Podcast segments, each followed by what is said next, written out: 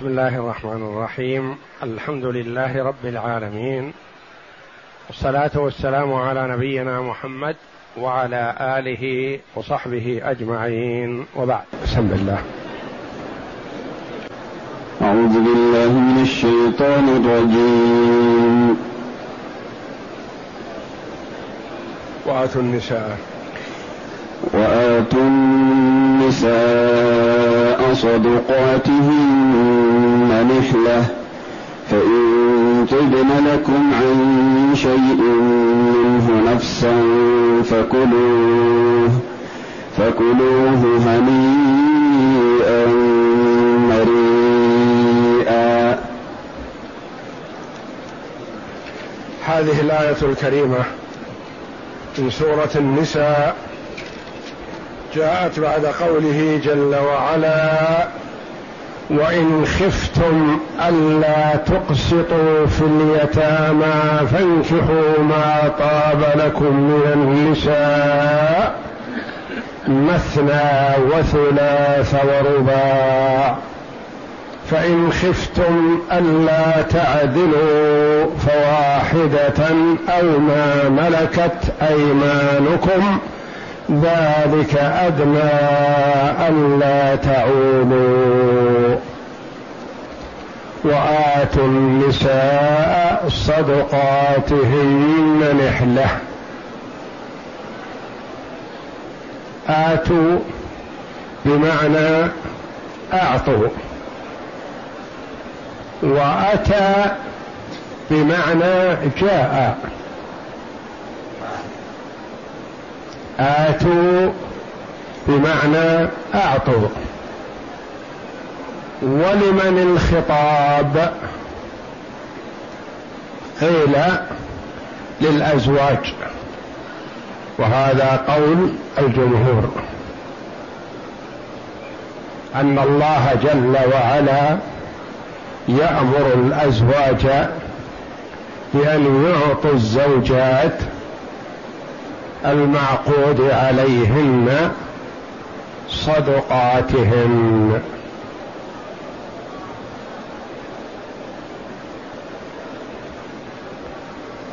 لأن بعض الأزواج يستكثر ويستثقل المهر لأنه قد يكون كثير. ويعطى دفعة واحدة. ويعطى لامرأة. والمرأة في حاجة إلى الرجل مثل ما الرجل في حاجة إلى المرأة. وربما تكون حاجة المرأة إلى الرجل أكثر. فربما استكثر واستثقل المهر فأمر الله جل وعلا الأزواج بأن يعطوا النساء مهورهن طيبة بذلك نفوسهم. وهذا من محاسن الإسلام. ومن تكريم الإسلام للمرأة. ما جعلها تبحث عن الأزواج. وتعرض نفسها على هذا وهذا. وهذا يقبلها وهذا يردها. بل جعلها تطلب وتعطى. ما يطيب خاطرها. وتقضي به حوائجها. وآتوا النساء صدقاتهن نحلة. نحلة بمعنى عطية. طيبة به النفس تقول نحلت فلانا كذا والغالب أنك تقوله لمن أعطيته شيئا بطيب خاطر منك وبرغبة منك. ما تقوله لمن ألح عليك في السؤال؟ نحلة بطيب خاطر وقيل نحلة واجب. فيجب للمرأة المهر. وقيل نحلة بمعنى حق. والتفسيرات تدور بين العطية بطيب نفس وبين كونه واجبا. ولهذا قالوا لا يجوز أن ينكح الرجل امرأة بلا مهر سوى النبي صلى الله عليه وسلم. فأباح الله جل وعلا له الزواج من المرأة بلا مهر إن وهبت نفسها للنبي.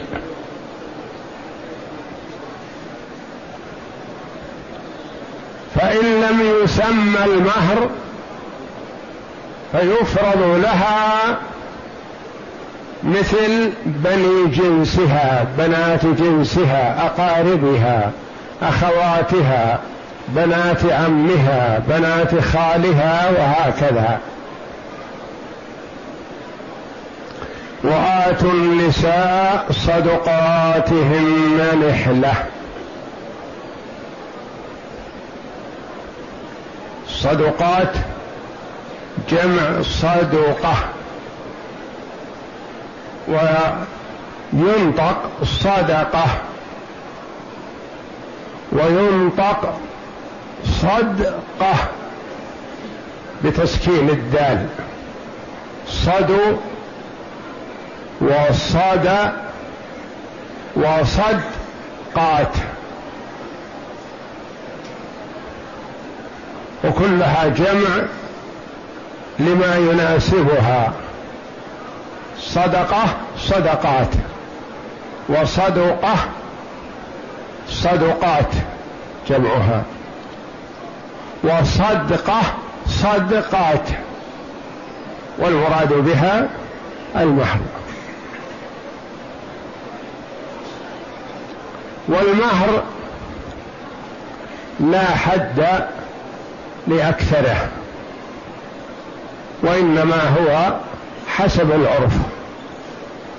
وكلما صار المهر ميسرا فهو ابرك وأكثر بركة للمرأة وخير للزوجين. والمغالاة منهي عنها.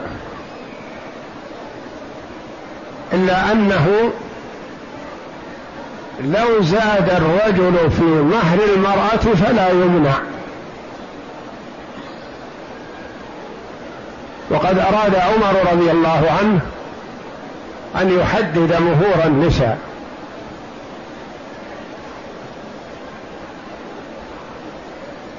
فخطب رضي الله عنه وتوعد من يزيد على كذا. فقامت امرأة فقالت ما بالك يا عمر؟ تحدد شيئا ما حدده الله جل وعلا. والله جل وعلا يقول وآتيتم إحداهن قنطارا فلا تأخذوا منه شيئا. وعمر بصفته رضي الله عنه رجاع ووقاف عند كتاب الله فقال أخطأ عمر وأصابت امرأة. أعطوا النساء ما شئتم أو كما قال رضي الله عنه. واختلفوا رحمهم الله في أقل المهر.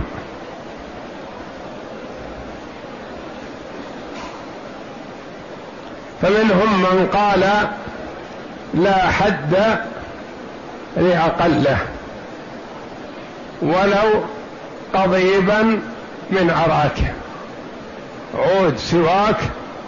إذا أعطاه المرأة نحله المرأة يكون مهرا لها.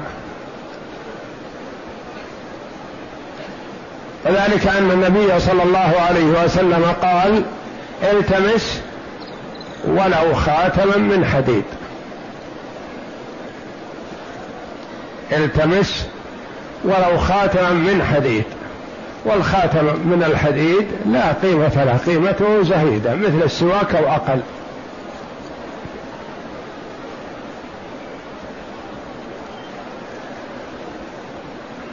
ومن العلماء رحمهم الله من حدده بربع دينار أو ثلاثة دراهم.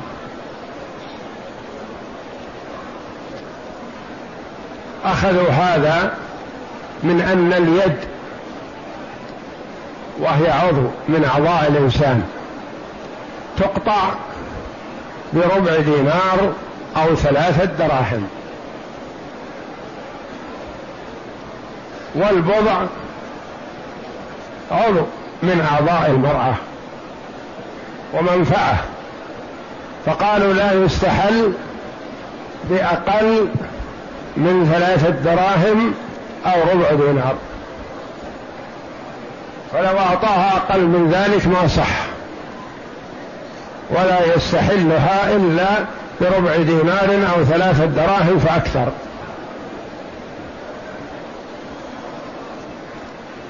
آخرون قالوا أقل المهر عشرة دراهم الثلاثة ما تكفي. لأن عندهم قطع اليد بعشرة دراهم وقالوا أقل المهر عشرة دراهم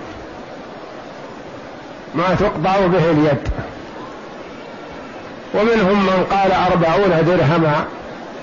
لكن الأئمة الأربعة رحمة الله عليهم ما بين عشرة دراهم إلى عود أرعاك ونحوه.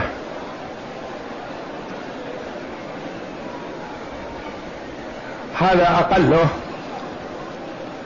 والذي ينبغي الصدق فيه. ما ينبغي أن يكتب شيء كثير لا يطالب به. ولا ينبغي أن يكتب شيء قليل جدا بينما المهر غير هذا.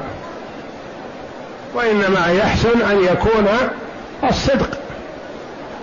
وعند كتابة العقد مثلا يذكر المهر الحقيقي هذا أولى لأن كل ما كان الصدق في الأمور فهو أكمل وأطيب. من أن يقال اعقد على عشرة ريالات بينما هو دفع أربعين ألف أو خمسين ألف. هذا ما هو حسن.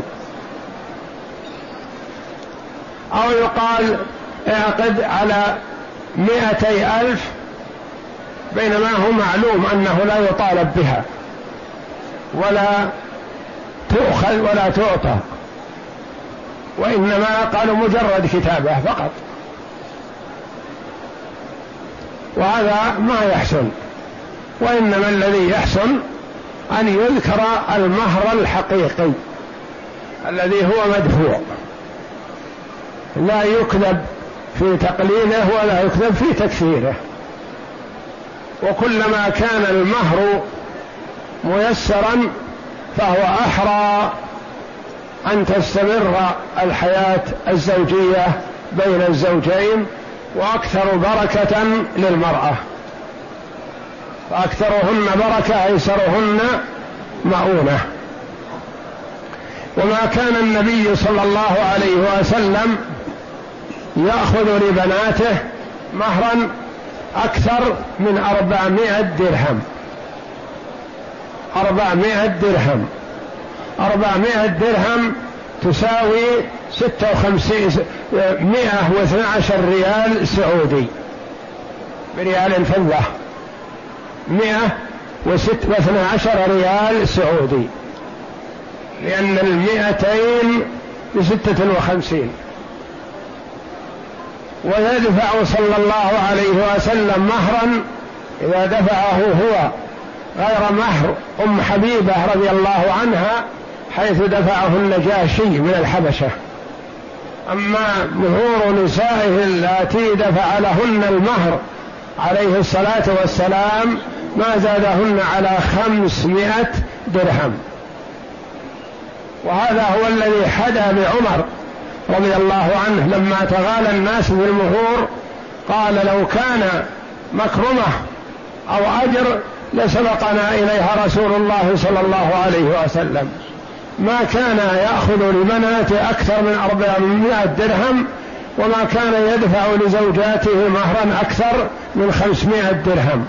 ومن كرمه صلى الله عليه وسلم أنه يدفع أكثر مما يأخذ.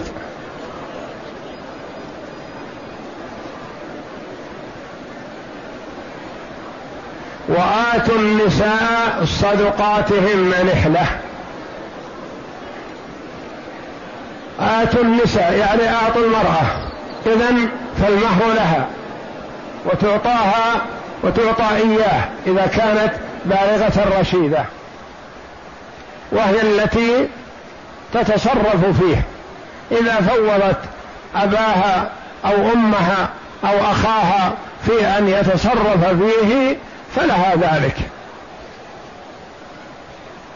القول الآخر في الخطاب وآتوا النساء صدقاتهن نحلة أنه للأولياء.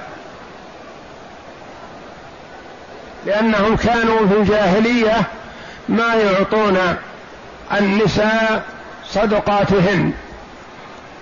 تدفع للآباء والأب يأخذه لنفسه. قالوا وإن كانت المرأة منه وحوله ما يعطيها من المهر لا قليل ولا كثير. وإن كان وليا لها من بعد أركبها على بعير ودفعها لزوجها. يعني يعطيها من مهرها بعير تركبه يوصلها إلى زوجها.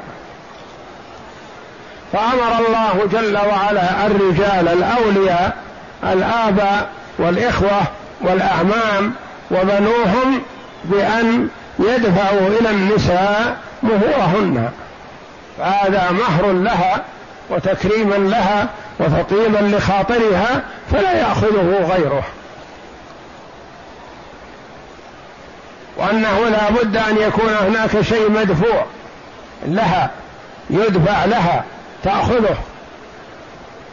ولا يكون هذا الشيء لغيرها أو يكون بضعا ببضع كنكاح الشغار فهو محرم في الشريعة الإسلامية في المبادلة. زوجني بنتك وأزوجك بنتي أو زوجني أختك وأزوجك أختي ونحو ذلك. هذا الشغار المحرم. وإنما تزوج المرأة بمن تختاره وترغبه وتعطى المهر لها.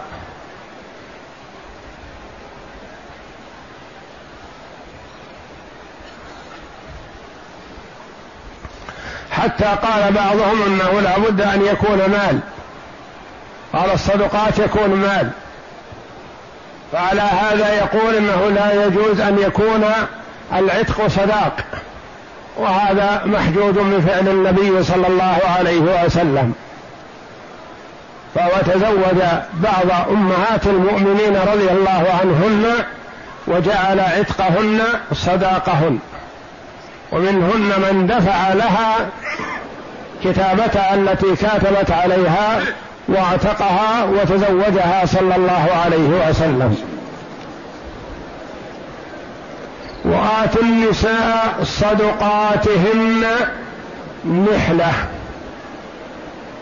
فإن طبن لكم عن شيء منه نفسا فكلوه هنيئا مريئا. إذا طابت نفس المرأة بشيء من مهرها لزوجها فهو حلال له. لأن بعض الناس في الجاهلية ما يقبل أن تعيد إليه شيء من المهر ويقول هذا من الرجوع في الهبة ويستنكف من هذا ما يقبل.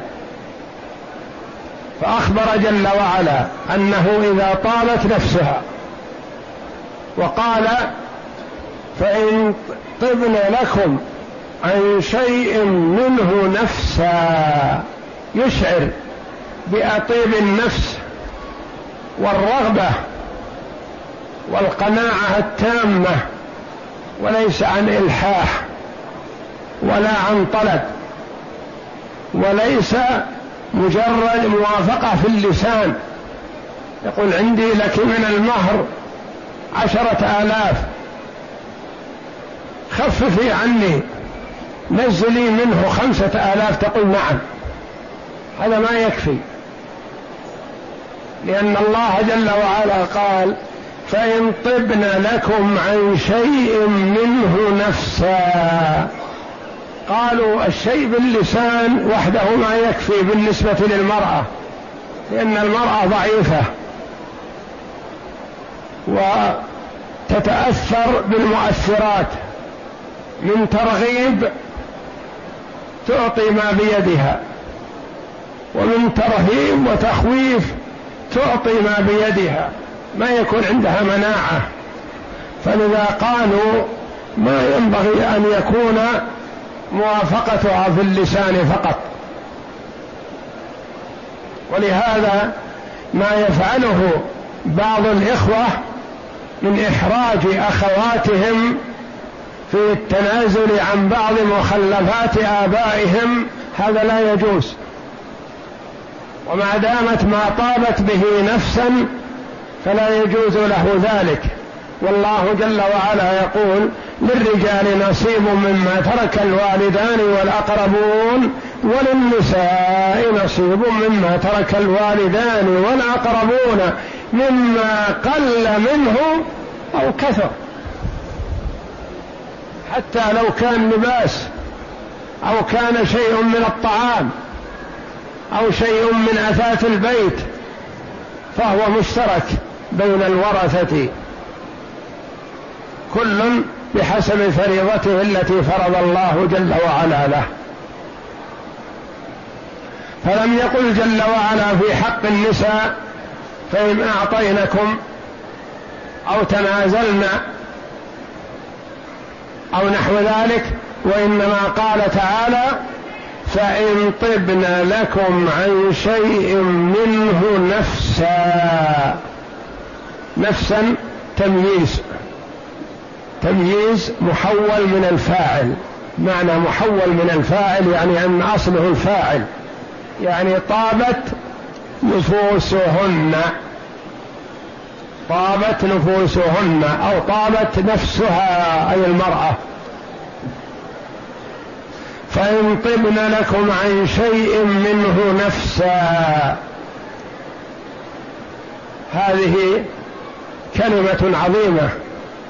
جاءت في حق النساء بينما كثير من الرجال سواء كانوا أزواج أو إخوة أو بني عم أو أقارب أو شركاء في ميراث يحرجون النساء في هذا يضطرونهن إلى التنازل. أنا سأقوم عليك ولن اقصر عنك بشيء وكذا ترغيب وإن كان زوج قد يكون ترغيبا وقد يكون ترهيبا ونحو ذلك فتجود له بما بين يديها وبما أعطيت وبما ملكت. فلا يجوز له ذلك. ومن أخذ شيئا بغير طيب نفس من صاحبه لم يبارك له فيه. فإن طبن لكم عن شيء منه نفسا فكلوه. عبر جل وعلا بالأكل وهو غير مراد نفسه فقط بل انتفعوا به يعني سواء كان مما يؤكل أو مما يفرش ويستخدم أو مما يتصرف فيه ويباع ونحو ذلك. قال فكلوه يعني انتفعوا به. هنيئا مريئا يعني انتبه. إذا كان بطيب خاطر فكن مطمئن بأنه لا ضرر فيه. لا ضرر فيه في الدنيا ولا في الآخرة. فكلوه هني. قالوا الهني الطيب المستساغ. والمريء مأمون العاقبة. لأن بعض الطعام يأكله الإنسان مستلذ له. يعني يستلذه ويستطيبه لكن بعد ساعة أو ساعتين يتألم منه ويتضايق منه. ما هو مري؟ هني في الأكل لكن ليس بمريء العاقبة. وكذلك ما يأخذه الرجل من امرأته يكون هنيئا يعني يطيب له. اولا ومأمون العاقبة يعني غير محاسب عليه وغير مسؤول عنه.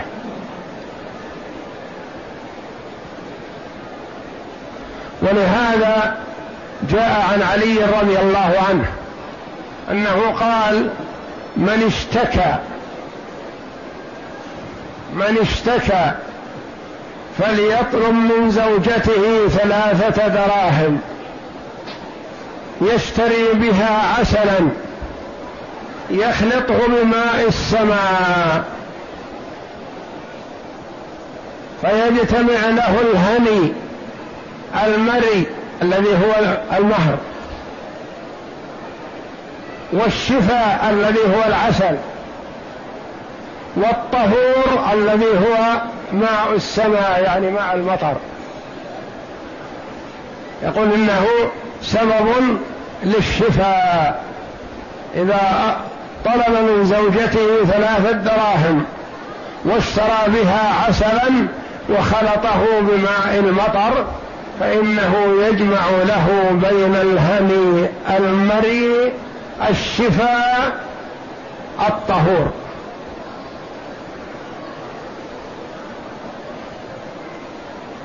فكلوه هنيئا مريئا. أقرأ. وقوله تعالى وآتوا النساء صدقاتهن نحلة. قال ابن عباس رضي الله عنهما النحلة المهر. وعن عائشة رضي الله عنها نحلة فريضة. وقال ابن زيد رحمه الله النحلة في كلام العرب الواجب. يقول لا تنكحها إلا بشيء واجب لها. وليس ينبغي لأحد بعد النبي صلى الله عليه وسلم أن ينكح امرأة إلا بصداق واجب. ومضمون كلامهم أن الرجل يجب عليه دفع الصداق إلى المرأة حتما وأن يكون طيب النفس بذلك كما يمنح المنيحة ويعطي النحلة طيبا. كذلك يجب أن يعطي المرأة صداقها طيبا بذلك. فإن طابت هي له به بعد تسميته أو عن شيء منه فليأكله حلالا طيبا. ولهذا شيء منه قال بعض العلماء من هذه تبعيضية يعني ما يجوز له أن يأخذ المهر كله أو أن تعطيه المهر كله وإنما بعض المهر. وبعضهم قال يجوز أن تعطيه المهر كله ومن هذه ليست تبعيضية وإنما بيانية. بيانية ما يلزم فيها تبعيض وأما تبعيضية يعني من المهر. فإذا طالت نفسها بشيء من المهر يعني لا كله فلا بأس. نعم. ولهذا قال فإن طبن لكم عن شيء منه نفسا فكلوه هنيئا مريئا. وقال هشيم رحمه الله كان الرجل إذا زوج ابنته إذا زوج بنته أخذ صداقها دونها. هذا على القول الآخر أن الخطاب للأولياء. نعم. قال كان الرجل إذا زوج بنته أخذ صداقها دونها فنهاهم الله عن ذلك ونزل وآتوا النساء صدقاتهن نحلة. والله أعلم. وصلى الله وسلم وبارك على عبده ورسول نبينا محمد وعلى آله وصحبه أجمعين.